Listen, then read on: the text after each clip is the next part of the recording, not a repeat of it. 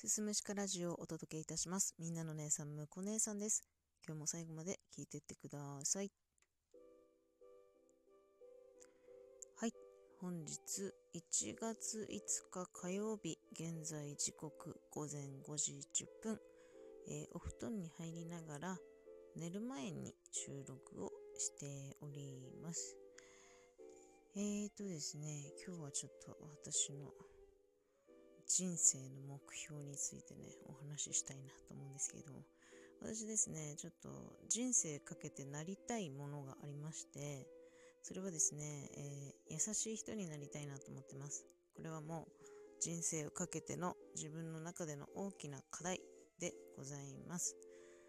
うーん、優しい人っていうのがあまりにもね、抽象的すぎるので、具体的にどうとかっていうのをね、なかなか表現するのが難しいんだけど、まあ、うーん、とってもね、自分勝手でわがままで、えー、他人を傷つけまくっていた10代、そして傷つけまくられていた10代を過ごし、20代前半っていうのはね、自分がちょっと、まあ調子を崩してしまったこと、家庭のことなど、いろんなことも重なり、まあ本当にすさんだね、20代前半を過ごしておりました。で、まあそれが少しずつ落ち着いてきた頃になってまあ年もね大人になったっていうこともあって他人に気遣いができるようになったり心配りをできるようにはなったかなってちょっとは思うんですけど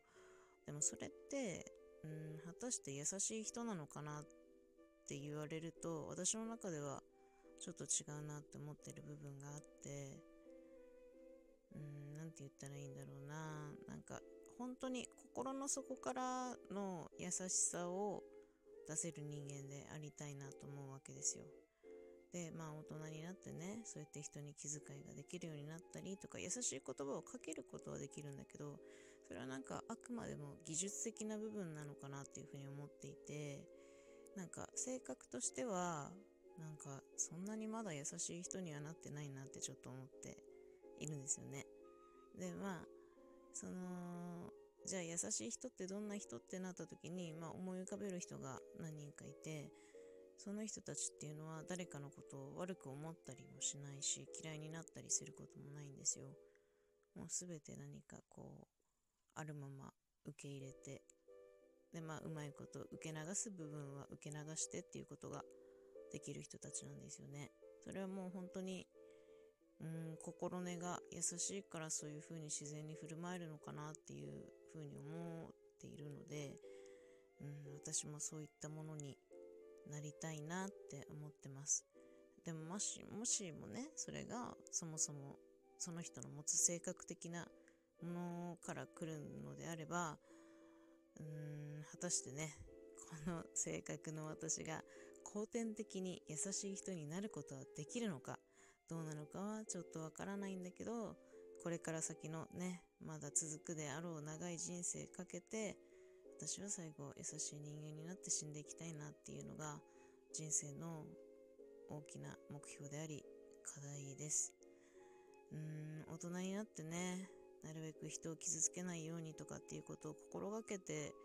いたつもりだったんだけど、うーん、まだね、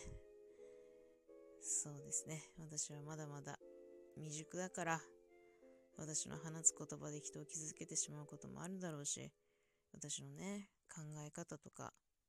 うーん、そういったものをこう、うまく表現できなくて、人に嫌な思いをさせてしまうことがあったりとかっていうのもきっとあると思うんですよね。そういったことをもう少しずつでも減らしていって、私はなるべく人のことを肯定したいし、受け入れたいし、受け止めたいし、それを受け止めた上でその人と接することができたらなっていうふうに